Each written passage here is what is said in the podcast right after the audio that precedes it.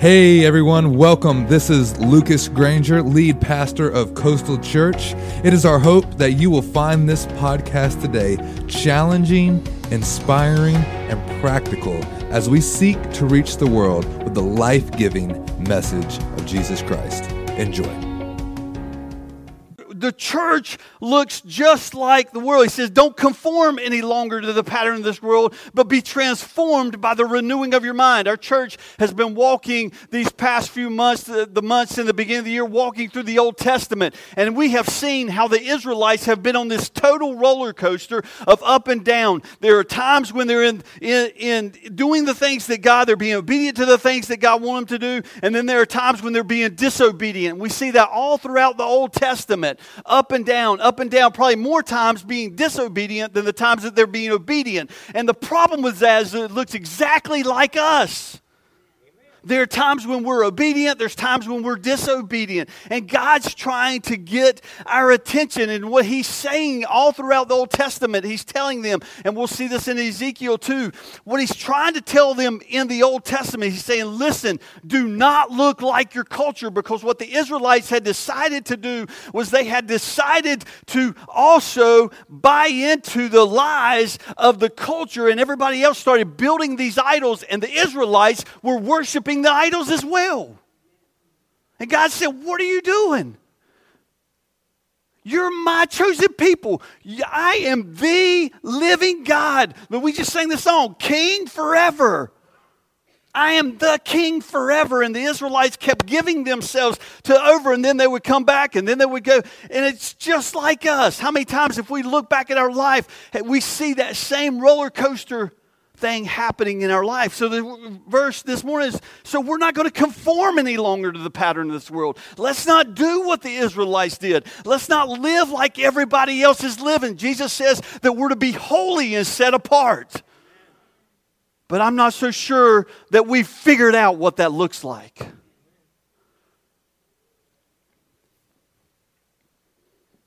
What do you believe that God can do?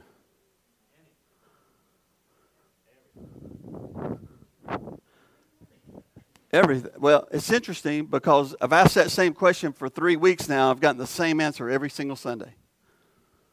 Everything, right? Well, what does that mean? Give me some specifics. He can heal. What do we see him do in the Bible? What's that? Miracles. What else? Do what?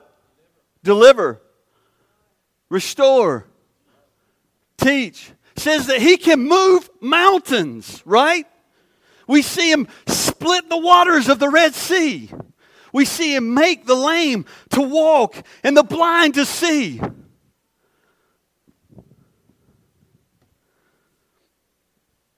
But do we actually believe that God can do everything? No, we don't. No, we don't. Listen, we are living in a time.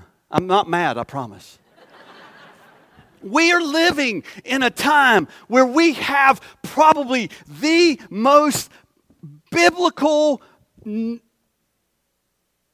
knowledge, or at least access to the most biblical knowledge that we've ever had. And the culture is not changing. You see, the church is being changed by the culture and not the church changing the culture. We got more Christian t-shirts than we've ever had.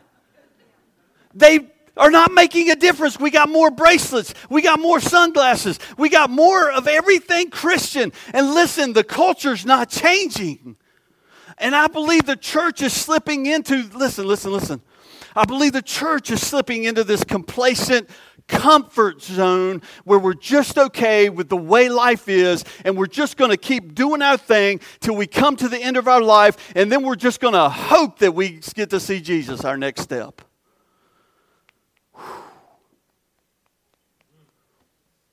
There's a guy by the name, 1982, there's a guy who lived out in California. His name was Larry Walters, and he went by the nickname Lawn Chair Larry. Anybody heard of him? Probably had. Lawn Chair Larry. So Lawn Chair Larry used to sit out in his front yard in his lawn chair. Every day he'd go out and just sit in his lawn chair, and he just kind of got tired of that.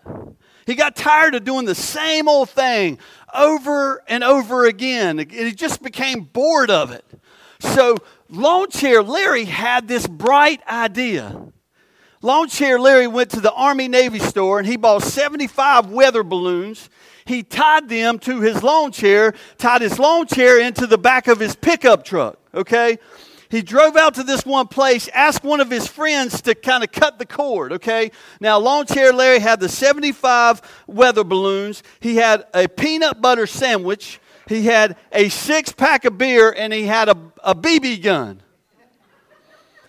And so Lawn Chair Larry tells his friend to cut the cord, and Lawn Chair Larry, thinking that he would just leisurely float up into the air, and then once he kind of got up to where he was supposed to be, he would take the BB gun and he would shoot out the balloons he needed to shoot out so that it would level him off.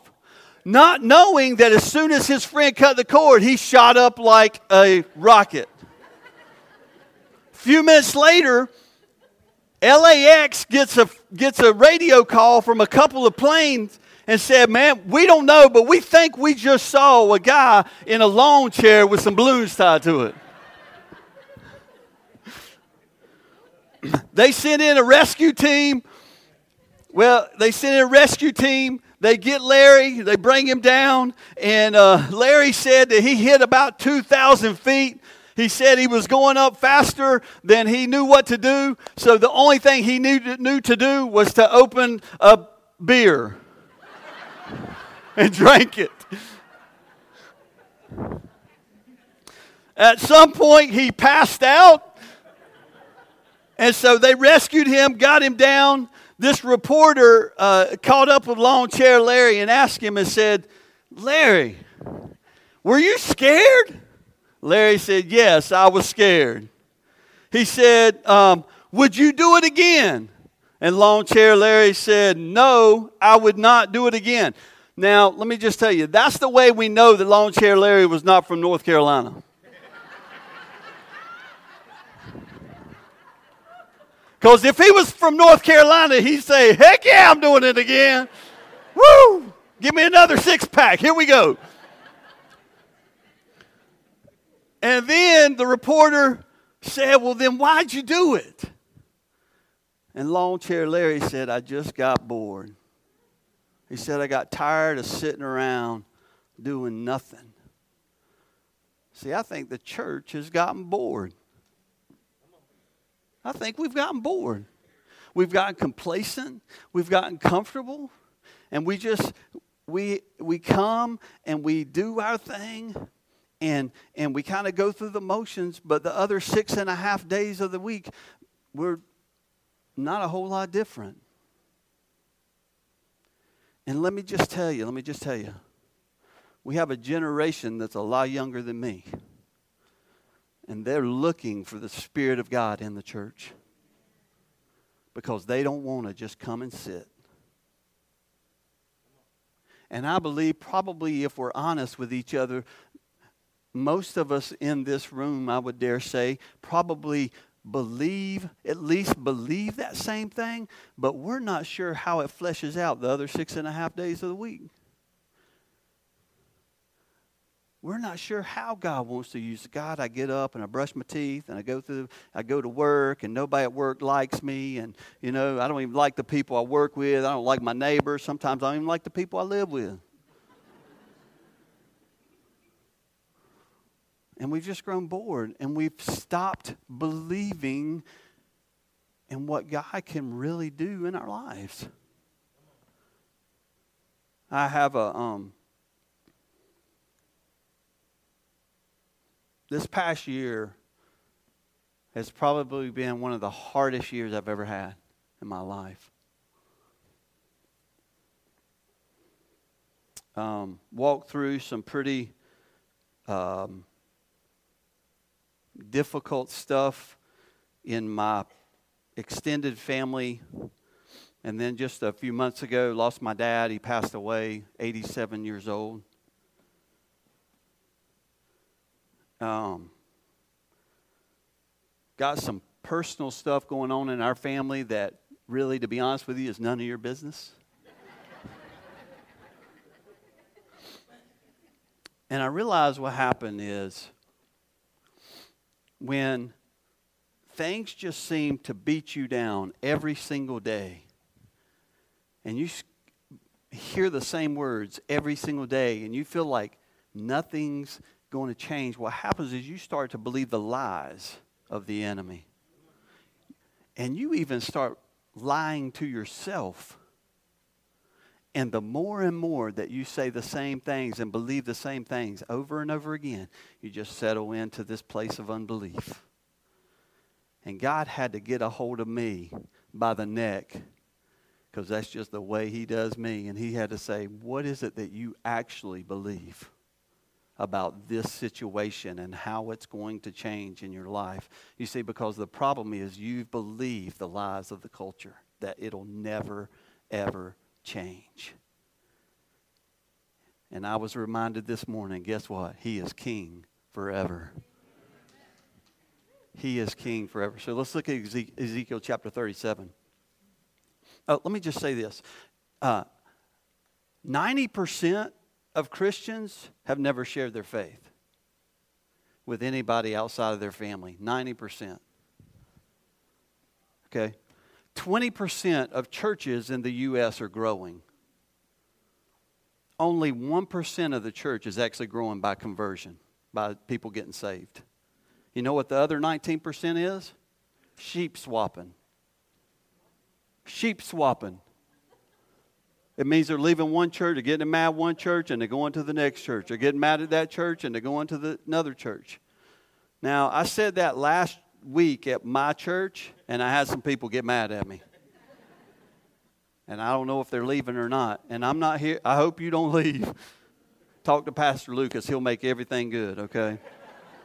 I get that there are times when you have to leave. I totally get it, okay?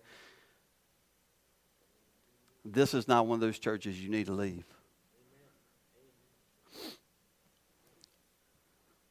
What if, listen, what if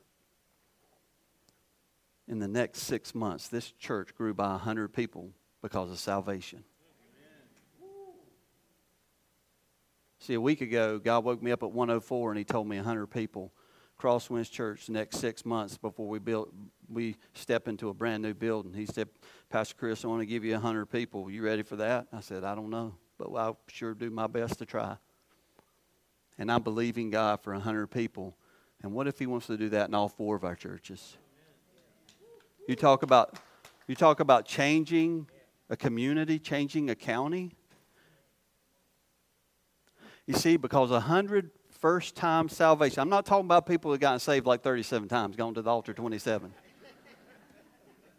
I'm talking about first-time people. You know what first-time salvation does for a person, man? Those people don't know that they're not supposed to share their faith. They just go do it. And they might use a curse word every now and then, but that's okay, because they're still growing in their faith. I had a buddy up in New York. You're like, Pastor Chris, get the scripture. I'll get there in just a minute. I had a buddy up in New York, and he was reading. He got saved and started reading the scripture. He's reading about Noah, and he called me on the phone, and he said, what the H-E-L-L is this all about? You know what? I was thankful for that, because that meant that the dude was in the Bible. You see, if we've been Christian for any sort of period of time, we kind of settle into this comfort zone, and we just kind of go through our motions, and we just fall into complacency. That was my son. All right, Ezekiel chapter 37. Now, I realized that Pastor Lucas reads out of the NLT. I had it written on my notes in the NIV, so I'm going to read it out of the NLT with my phone. Is that okay? I mean, some people don't like it for the pastor to read out of their phone, but I have my paper Bible just in case you're one of those people. All right. Okay, Ezekiel chapter 37, verse 1 says, the Lord took hold of me as I was carried away by the Spirit of the Lord to a valley filled with dry bones, filled with bones. He led me all around among the bones that covered the valley, okay? Now, here's what I want to encourage you. When you read the Scripture, put yourself in that situation. So let's make ourselves Ezekiel. We're walking around this valley filled with bones. He led me all around among the bones that covered the valley floor. They were scattered everywhere across the ground and were completely dried out.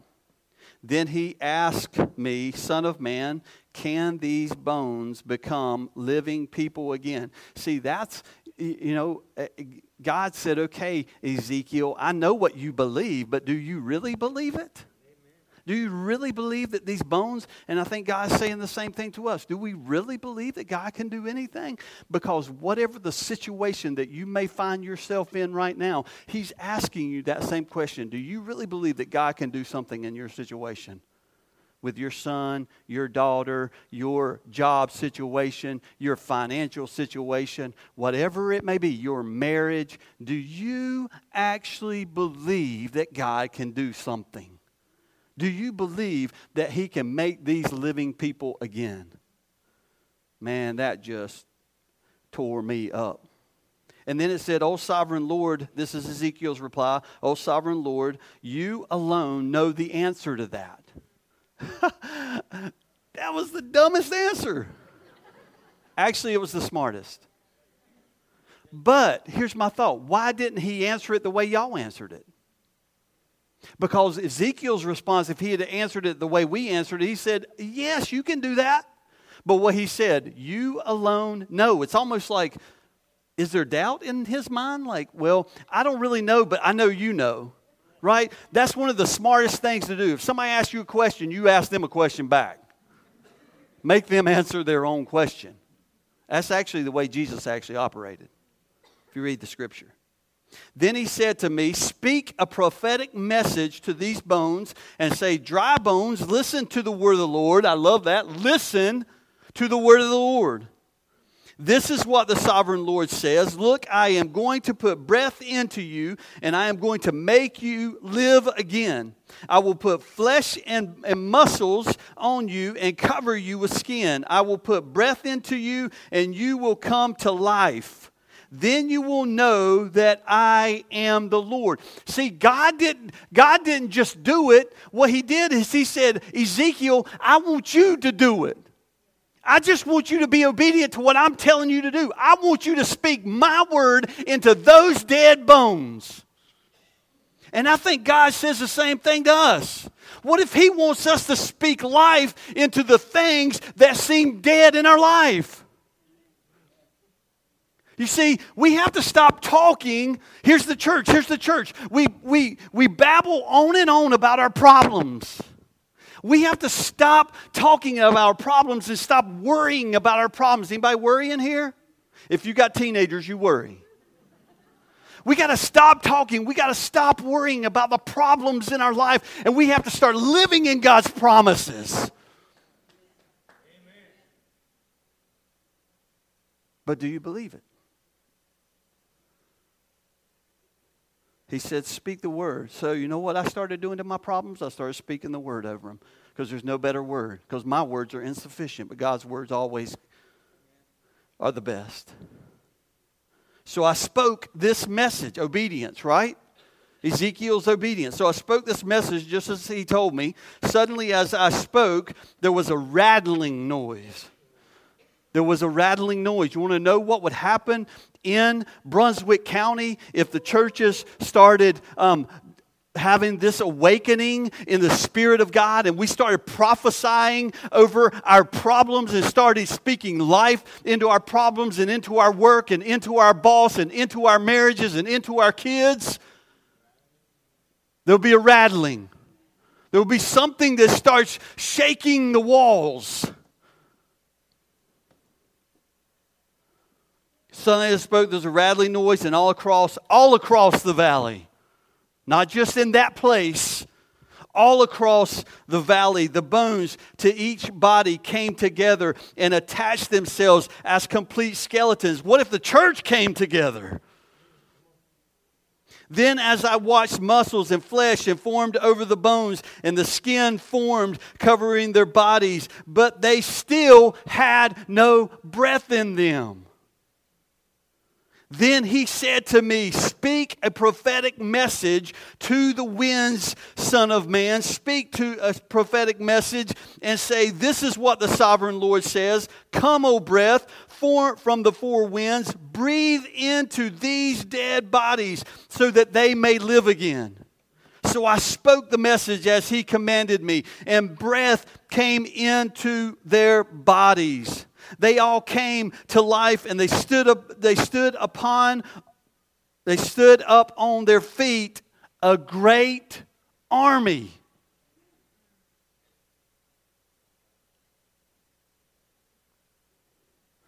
You see, the church is not an audience, it's an army.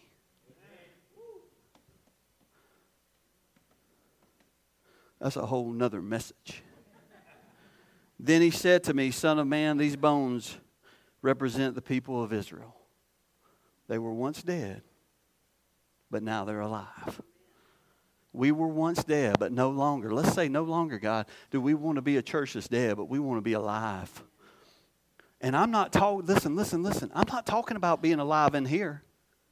It's easy to be alive in here, Jack.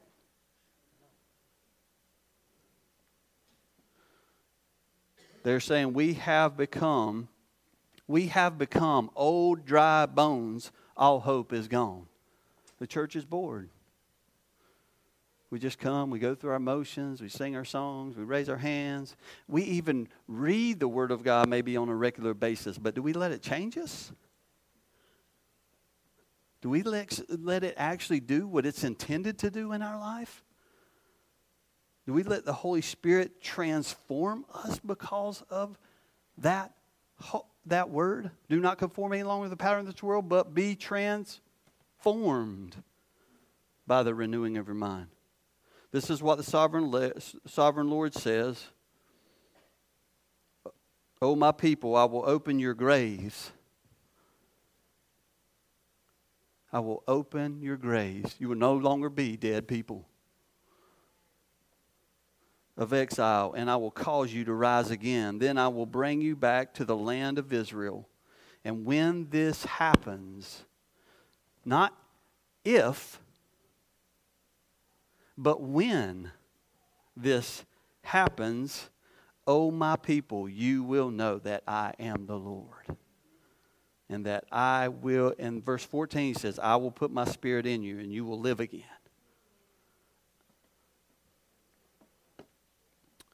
Now, here's what I feel like God spoke to me out of that.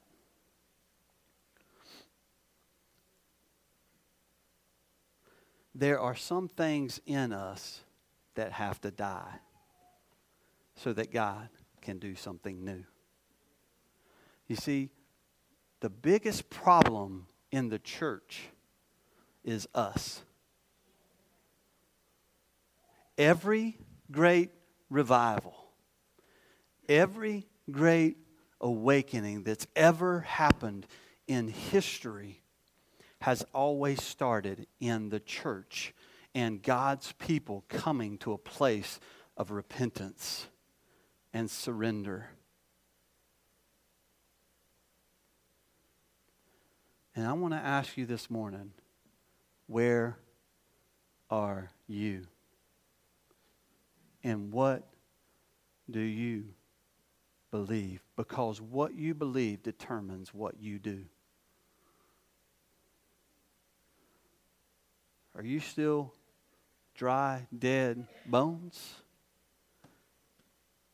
Or are you allowing God to speak life, breathe life into you so that your life makes an absolute difference to the people around us? You see, because John 10:10 says this, the thief comes to kill, steal, and destroy. And at this point, he's kind of winning, even in the church. Because, see, he's not trying to make us bad people. He's trying to make us complacent, comfortable people. Because if he can, because for most of us, he already knows that he hasn't won the salvation issue. But if he can keep us from reaching anybody else, then he's won. He doesn't want 100 more people to come to Christ in this church. He doesn't want one more person to come to Christ. He's actually trying to grab as many of you out of here as he possibly can. The thief comes to kill, steal, and destroy. But I have come. Jesus said, I have come that you might have life and have it to the fullest. But I'm not so sure if we were to take a poll of everybody's life. If I were to take your life, and we're going to put it up here on the screen, would it be a true picture of the life that Jesus said, I want to give you? Like every single day, man, I'm walking in the Spirit of God. Now listen, it's really hard. Let's be honest. We can say, oh man, yeah, that's what I want. Woo! And then Monday morning comes, right? And you got to get up and you got to work and you got to change baby's diapers and you got to put up with a boss that you don't even like. But every single day, we're going to take one more step and we're going to walk in the life that Jesus wants us. We're going to put some things in our life that we're going to let some things in us that need to die. We're going to let them die. And we're going to speak life into. Some of you need to go home today and you need to speak life into your marriage. Because from your perspective, it's dead, but from God's perspective, it ain't dead. Some of you need to go home and you need to speak life into your teenage kids who have decided that they're going a whole nother direction. And you've just given up. Ain't no giving up. Or your neighbor, or your boss, or whatever it is in your life, in your financial situation, that you need to be speaking life into. And a lot of that starts by you dying to yourself.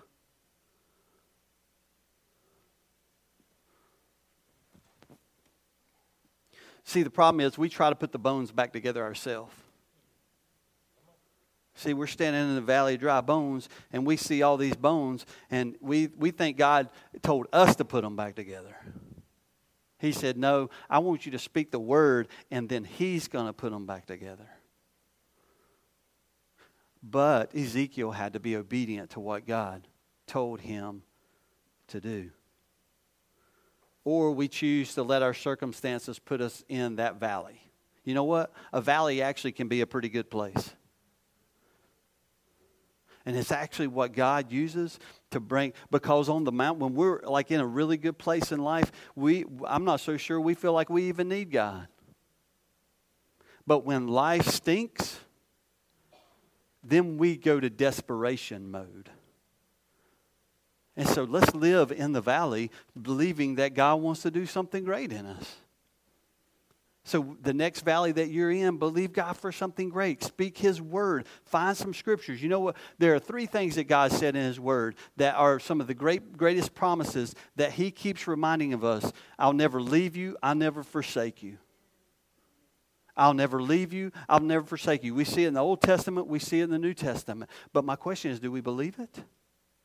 I'll never leave you. I'll never forsake you. That means that God's in every single one of your situations. He also says that he can move mountains. Do we believe that? Do we believe that he can change the situation that you're praying about? Because if you're going to believe that, then you got to live in that.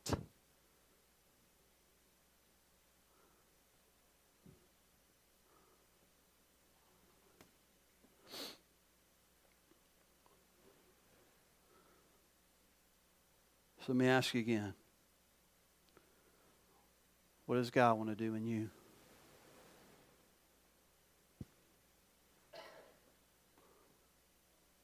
What does he want to do through you? What does he want to do through his church? We hope you enjoyed today's podcast. If you would like to explore more resources just like this, take a moment and download the Coastal Church app. Also, if you would like to give financially to support the ministry here at Coastal, go to mycoastalchurch.com/giving. God bless and have a wonderful week.